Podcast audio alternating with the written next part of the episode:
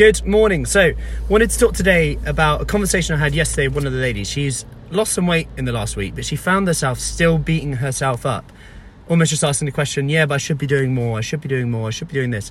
And although I could go on on that about the comparison nature of that, how we always compare, one thing I actually want to touch on is what Samuel Klein, I think his name is, or Clean, um, the quote I've put written above, basically, which which basically says that when people focused on losing five percent, just the next five percent of their current weight, so um, just losing five percent of your weight where you are now, people had a ninety-seven percent success rate.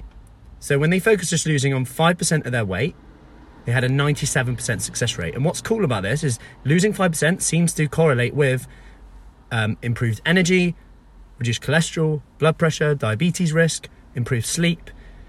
Compare that to people who focused on losing 40% of their body weight. Like in their heads, they were like focused on losing that number.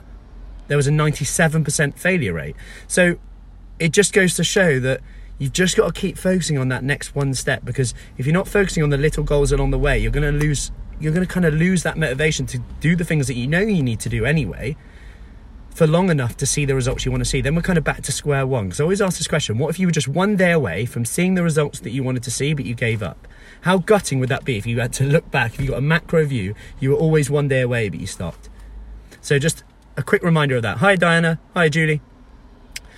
Hope that helps. Have a great day and speak soon. I am off to, for my workout now.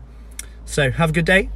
Any questions, do let me know. I'm always people always ask actually, you know, how do you get so many questions? Because I have so many conversations.